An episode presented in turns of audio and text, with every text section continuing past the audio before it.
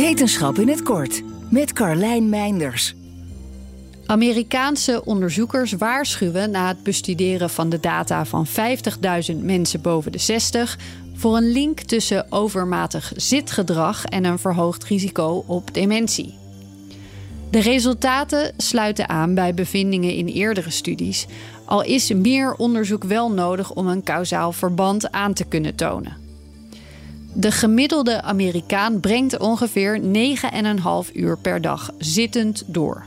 Achter een bureau, op de bank voor de televisie of rijdend in een auto, het telt allemaal mee.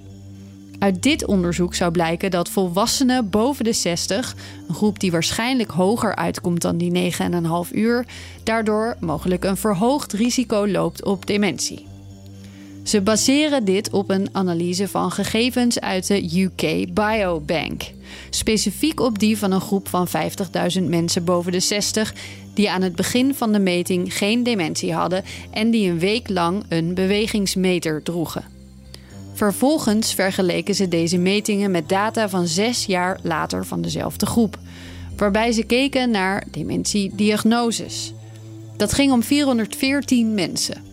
Aan de hand daarvan denken ze aan te kunnen tonen dat bij een gemiddelde zittijd van 10 uur of langer het risico flink oploopt. En niet onbelangrijk, daarbij is de totale zittijd veel belangrijker dan de verdeling over de dag.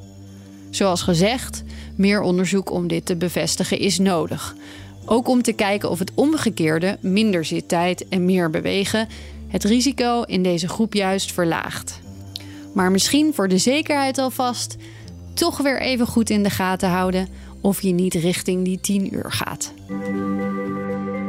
Wil je elke dag een wetenschapsnieuwtje? Abonneer je dan op Wetenschap vandaag. Luister Wetenschap vandaag terug in al je favoriete podcast-apps. Geen enkele ondernemer wil zich laten tegenhouden door software. U bent ambitieus en wilt groeien. Codeless vernieuwt, bouwt en onderhoudt software die altijd perfect aansluit op uw unieke bedrijfsprocessen zodat u de beste software heeft voor uw bedrijf en ambities. Nu, morgen en over 30 jaar. Kijk op slimsoftwarenabouwen.nl